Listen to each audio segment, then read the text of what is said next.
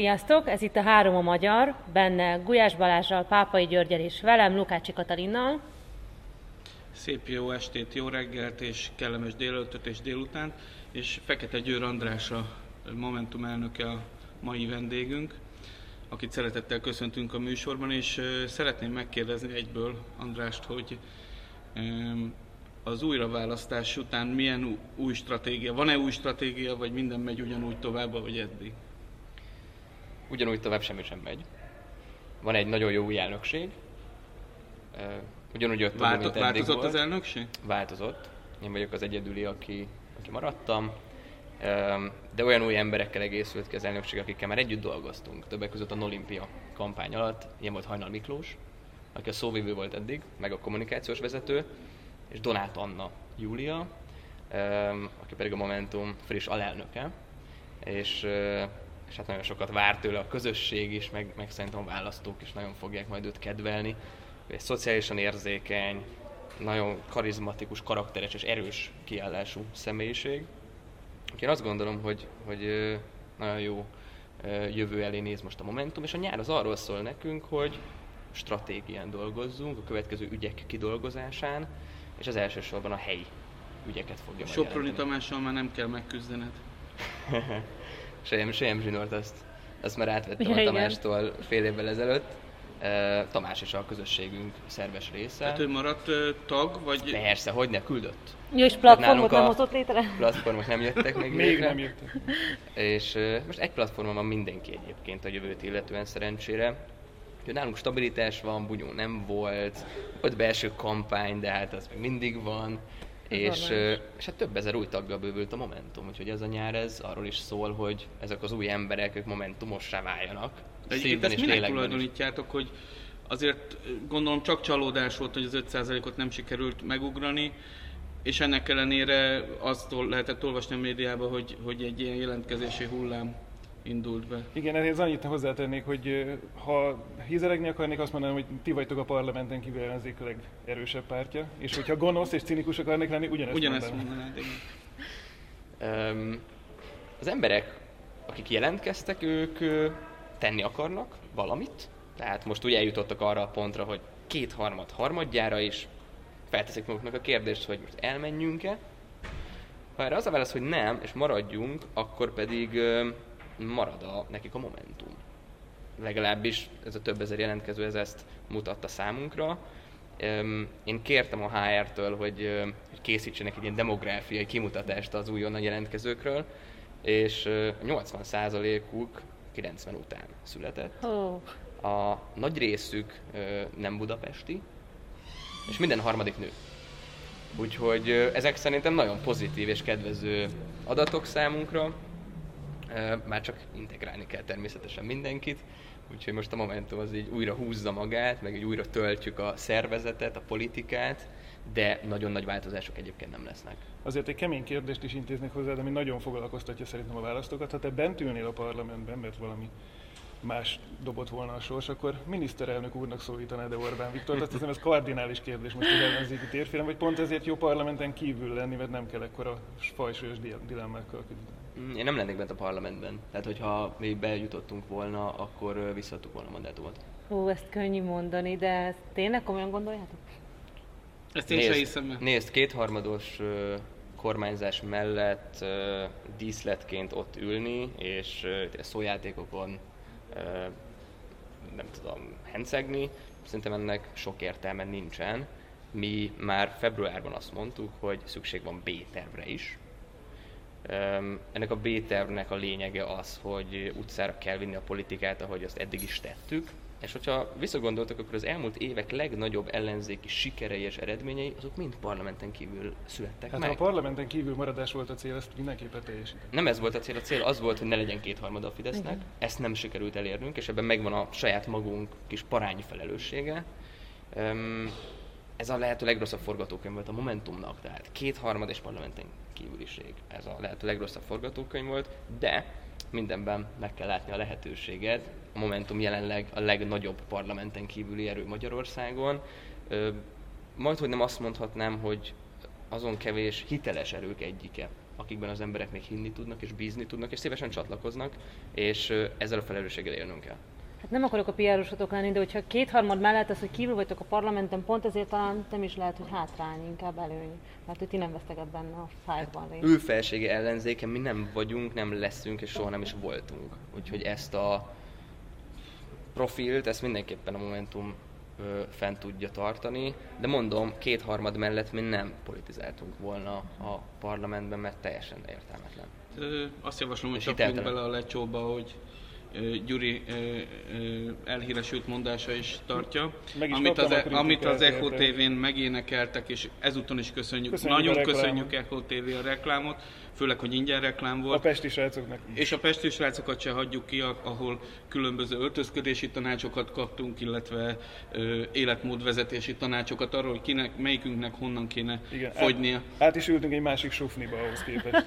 Igen, Úgyhogy, lesütött szemmel ezután a kis kereskedelmi szünet után mi az első hírunk, Gyuri? Az első hírt szerintem te hoztad, mert készült egy bizonyos jelentés, méghozzá Soros Brüsszel, jelentés természetesen. a bugyraiban. Igen, Soros egyik embere, Sargentini asszony, készített egy jelentést a magyar közállapotokról, amit a, a kormánymédia úgy próbál kommunikálni, mint hogyha csak a migrációról szólna, holott szerintem sokkal fontosabb, hogy a média helyzetéről is szól, egyáltalán a magyar jogállam helyzetéről. Mi erről a véleményetek? Rossz helyzetben van Magyarországon a jogállam, vagy, vagy itt minden rendben van, és, és csak a migránsoktól kell védekeznünk? Andrásnak adom meg először a szót, mert ő a vendégünk. Tehát szerintem a helyzet az, hogy az elmúlt három évtized politikus generációja um, elmulasztotta a magyar társadalmat beleszocializálni a demokráciába. És nagyon sok embernek nem feltétlenül hiányzik az, hogy legyen egy kiegyensúlyozott alkotmánybíróság, vagy egy pártatlan legfőbb ügyész, vagy egy olyan választójogi törvény, ami nem a kormánypártot juttatja hatalomban automatikusan, és innentől kezdve, most én teljesen mindegy, hogy én itt a kamerában nektek azt mondom hogy mekkora bajban van a jogállamiság, igen, bajban van a jogállamiság, igen, ezen majd a Momentum, meg a szövetséges erők, meg, meg civil közösségek változtatni fognak, de a magyar emberek többségét ez most valami kevéssé érdekli. Ami pedig az Európai Uniót illeti, mi úgy látjuk, hogy itt komoly válság van. A régi elitek, az, unió, Mármint az, unió, az unióban, unióban, igen, tehát a régi elitek képtelenek tulajdonképpen az unió egészének egy olyan stratégiát és víziót adni, amilyen irányba el tudunk indulni közösen. Tehát az van, hogy észak-dél, kelet-nyugat egymásnak feszül különböző kérdések mentén, kelet és nyugat jogállamiság, meg uniós értékek, észak és dél pedig pénzügyi, eurozóna jellegű ütközeteket vív. És nincs egy közös víziós, nincs közös irány, miközben a kelet, Oroszország, meg Kína és a nyugat, az Amerikai Egyesült Államok össze-vissza szorongatják ezt a közösséget, és lehagynak minket minden létező elemében a politikának. Úgyhogy a régi elit ezt nem tudja megteremteni. Itt van például a francia elnök Emmanuel Macron, aki adni kíván egyfajta víziót a közösségnek, egy technológiai irányt és reformjavaslatot, illetve egy mélyebb integrációt. A németek viszont már nem tudják tartani ezt a lépést. A magyarok még annyira sem tudnák, és nem is akarják, Úgyhogy úgy vagyunk, hogy a régiek még ott vannak hatalomban, Orbán Viktorral az élen és vele együtt, és Angela Merkel is egyébként, az újak pedig most törnek fel. Úgyhogy az európai parlamenti választás az nagyon érdekes és fontos lesz számunkra is, mert mi is egy új politikai generációt képviselünk az egész unióban, és több szövetséges pártunk van a régióban, meg Európa szerte, akik fiatalok és új, friss gondolatokat hoznak be. Az unió ma egy ilyen bürokratikus szörnyeteg, aminek nincs célja. Azért érdekes, hogy ezt mondod, mert rólatok alakult ki ez a kép, hogy ti vagytok az ifjú technokraták, akiknek nagyon megfelel ez a fajta unió, hm. és ezt érdekes, érdekes hallani, hogy mennyire másképp hm. látod, főleg ahhoz képes jó ezt hallani, hogy működik ez a beállítás, ez a rossz Brüsszel kontra jó Magyarország, és akkor néha előjön ez a rossz kormány kontra jó Brüsszel is. Mert az ellenzék azért nagyon gyakran hajlamos megképezni ezt is, hogy jöjjön már Brüsszel is állítsa meg Orbánt, hogyha éppen nem Orbán állítja meg Brüsszelt, úgyhogy én szerintem nem rossz kilépni ezekből a dihotómiákból. És az is látszik, hogy Brüsszellel azért valamit kezdeni kell, de ugyanúgy Magyarországgal is kell, de ne brüsszeli oldalról kezdeni. Én bennem mindig az volt, hogy tényleg meg kell állítani Brüsszel, de például ott, hogy ne fizessen ki hatalmas pénzeket csak arra, hogy a fideszes oligarchát hízla, oligarchákat hízlalja. Hiszen mennyi botrány volt a 30 centis kilátóból annak idején, most meg kicsit szimbolikusan azt mondhatjuk, hogy teleszórták 30 centis kilátókkal az országot, legyen az semmibe vezető bicikliút, vagy szükségtelen kalandpark, vagy ilyesmi, ahelyett, hogy valódi fejlesztési eh, projektekre mentek volna ezek a pénzek.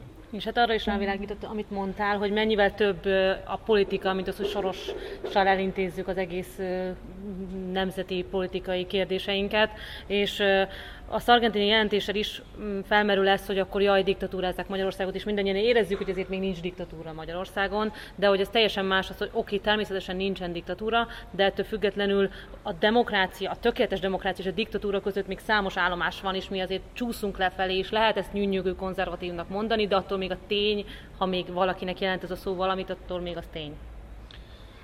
Oké, okay, menjünk tovább. Mi a második hírünk? Hát, hogyha már itt szó volt az ellenzéki cselekvés lehetőségeiről, akkor nézzünk meg egy eklatáns példát erre. Hétfőn jött ki az a hír, hogy Banksy a híres, bár személyazonosságában ismeretlen graffiti művésznek megjelent egy Orbán ábrázoló képe a Budapesten a Dob utca és a Rumba Sebesyi utca sarkán.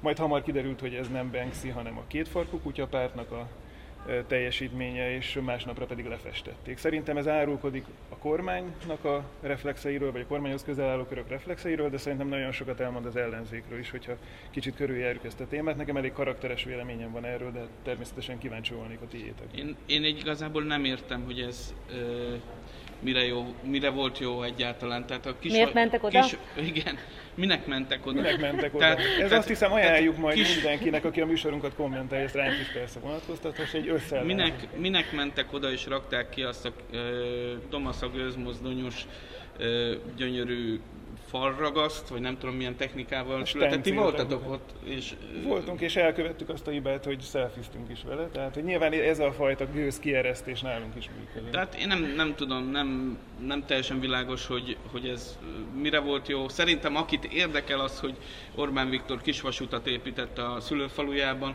az erről már tudott, tehát figyelemfelhívásra nem volt jó várható volt, hogy a hatalom úgy reagál, ahogy mindig reagál az ilyen dolgokra, és szépen lefestették az egész falat. Talán arra volt jó, hogy most itt egy szép, tiszta fal van, még amíg... Egy újabb felület, amire fel lehet írni különböző négybetűs szavakat és egyébként. Ki, ki milyen cizellációkat Gével kezdődik, ide De hogy egy kicsit komolyabbra fordítsuk, érdekelne az, hogy András, miben látod azt a lehetőséget, hogy az ellenzék megszólalási lehetőséghez jusson, vagy tehát jók ezek a performanszok, vagy, vagy, vagy másra van szükség?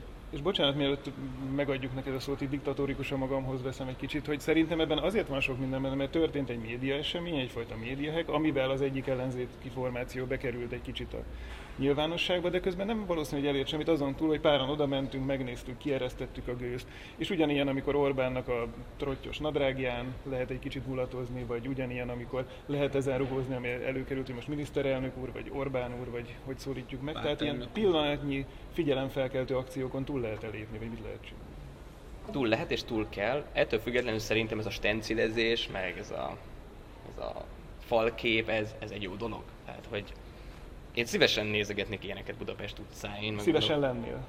Micsoda? Ja, az, az, az nem feltétlen.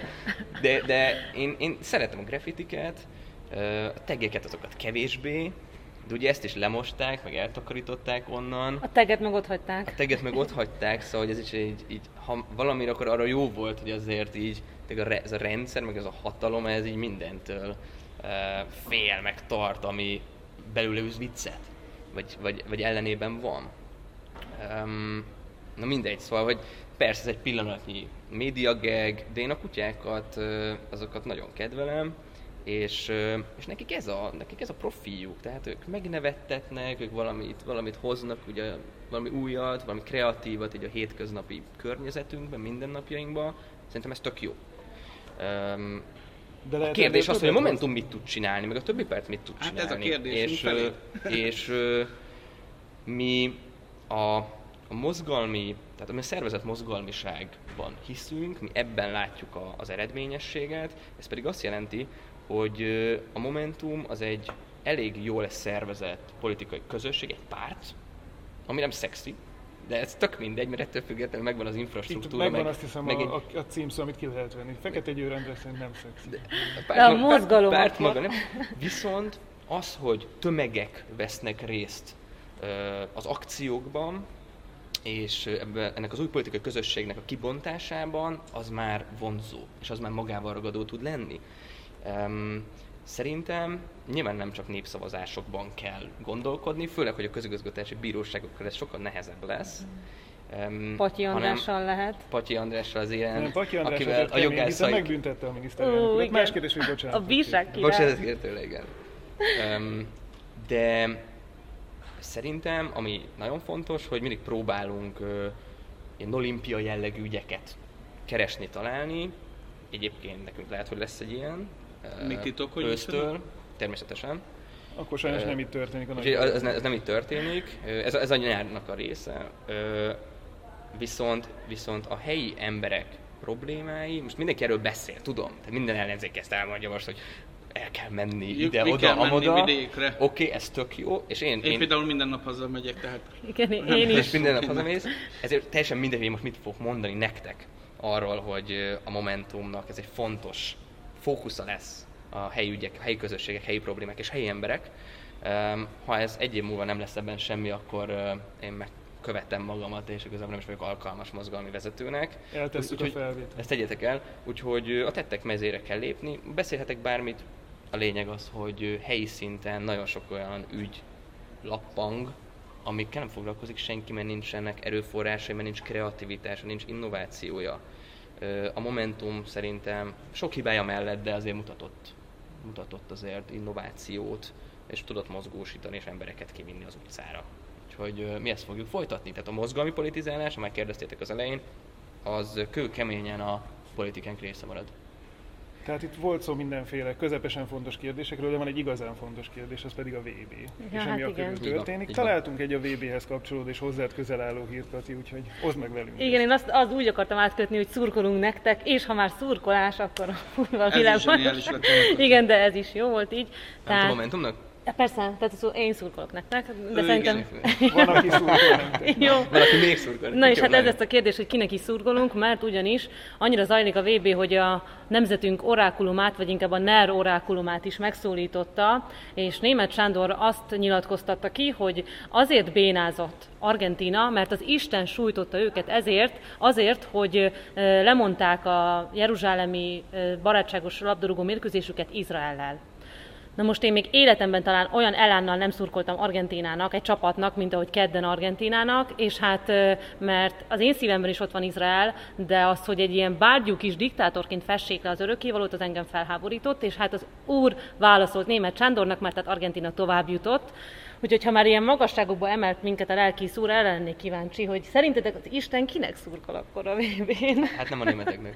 az nagyon úgy néz ki. Az, az nagyon úgy én, én úgy érzem, hogy ha már ilyen focis módon közelítjük, mert nekem jobban tetszene egy olyan hasonlat, hogy mondjuk Istent egy ilyen mennyei videóbíróként tekintjük, aki a legkisebb les helyzeteinket is megítéli, de német Sándor egy kicsit másképp közelített, hogyha az ő értelmezését fogadjuk el, akkor viszont Magyarországgal nagyon nagy baja van az örökkévalónak, hiszen vb nem nagyon voltunk ott, nem is leszünk ott, és a fociba öntött pénzek azok nem nagyon látszanak hasznosulni. Tehát amennyiben a futball a politikai teológiának egy ilyen mérőszáma tud lenni, akkor valami nagyon nagy probléma van. Én azt szeretném megérteni, hogy a Fidesz hogyan jutott el oda, oda onnan, hogy nem olyan rég még bizniszszektának minősítette a hídgyűlit, oda, hogy most gyakorlatilag egy ilyen házi, domestikált ö, ö, Gyülekezet. szervezete, gyülekezete, alszervezete, és az, hogy ugye Semmilyen Zsolt ellátogat hozzájuk, és azt mondja, hogy mennyi dolog köt ö, minket össze. Amit egyébként én is így gondolok, hogy ö, a keresztényeket sok minden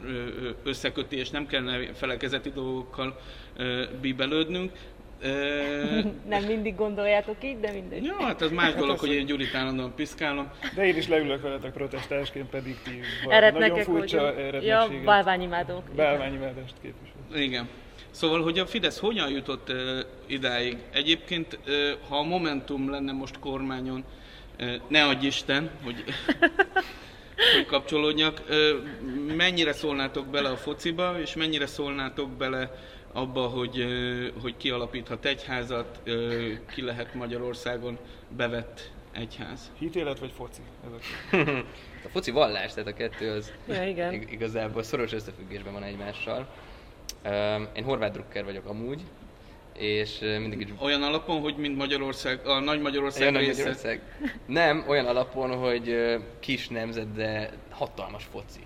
És ez szerintem a legjobb focit, azt ők, ők tették le az asztalra ezen a vb Azt hiszem jó szlogenetek van akkor, hogyha be akarjátok lopni magatokat a ja, ja, ja. Mert mi is lehetünk is nemzet, már csak a hatalmas foci. Igen, igen, mi közepes nemzet vagyunk, de, de ez egy hatalmas foci azért el kéne nekünk. Én voltam az EB-n Franciaországban, és imádtam. Tehát azért legalább ennyit megéltem, most 29 éves vagyok, nagyon remélem, hogy a következő száz évben még lesz lehetőségem ünnepelni magyar sikereket.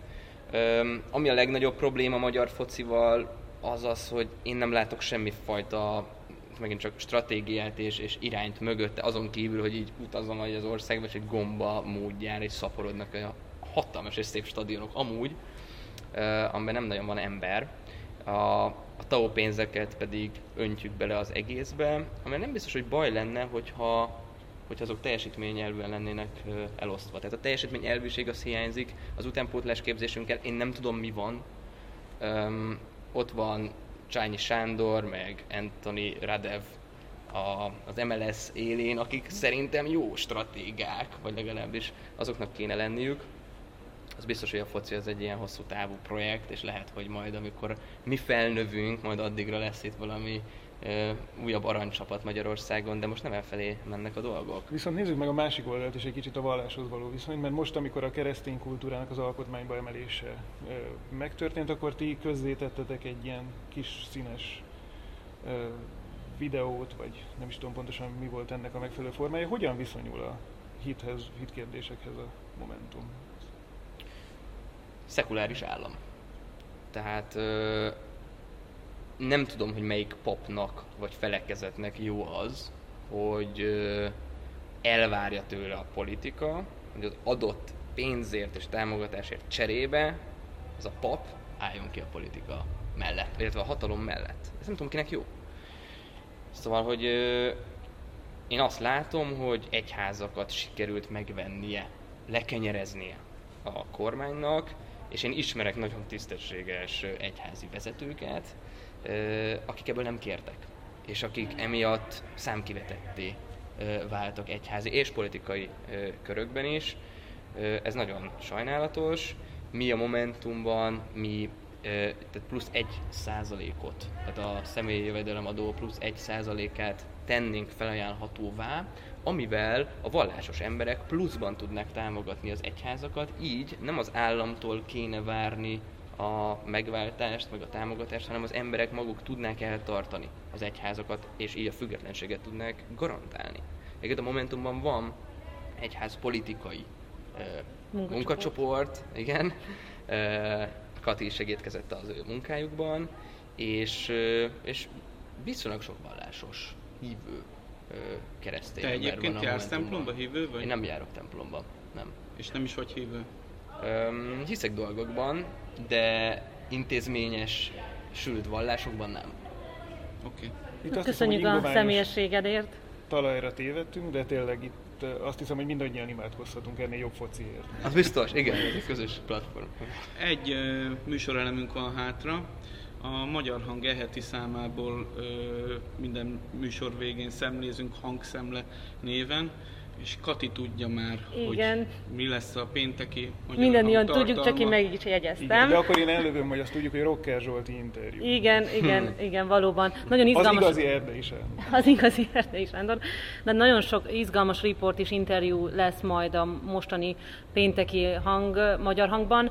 Például a Lembergi szomorú tragédiáról is, amikor egy magyar, magyar cigányt gyilkoltak meg, valamint valóban a Roker Zsoltival készül interjú, Hatházi Ákossal is lesz benne, több publicisztika is megjelenik Jeszenszki Gézával, de Szerető Szabolcsa is természetesen, valamint a hajléktalanságról, és arról is szó lesz a magyar hangban, hogy számos nagy leépítés várható a közférában, a kulturális közférában, ami hát eléggé aggasztó. Úgyhogy érdemes megvenni most is a magyar hangot, és sőt, előfizetni meg Előfizetni, még inkább. És Bizony. hát azért egy kicsit magunk felé is hajoljon a kezünk.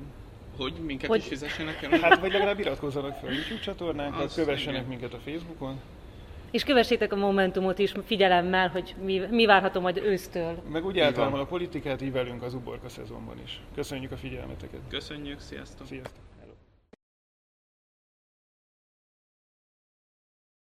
Szóval akkor a következő adásban Gyurcsány Ferenc lesz a vendégünk, hogy Gulyás Balázs nyilvánosan bocsánatot kérhessen tőle, amit följelentett egyszer még bohó ifjú korában, amikor konzervatívnak álcázta magát.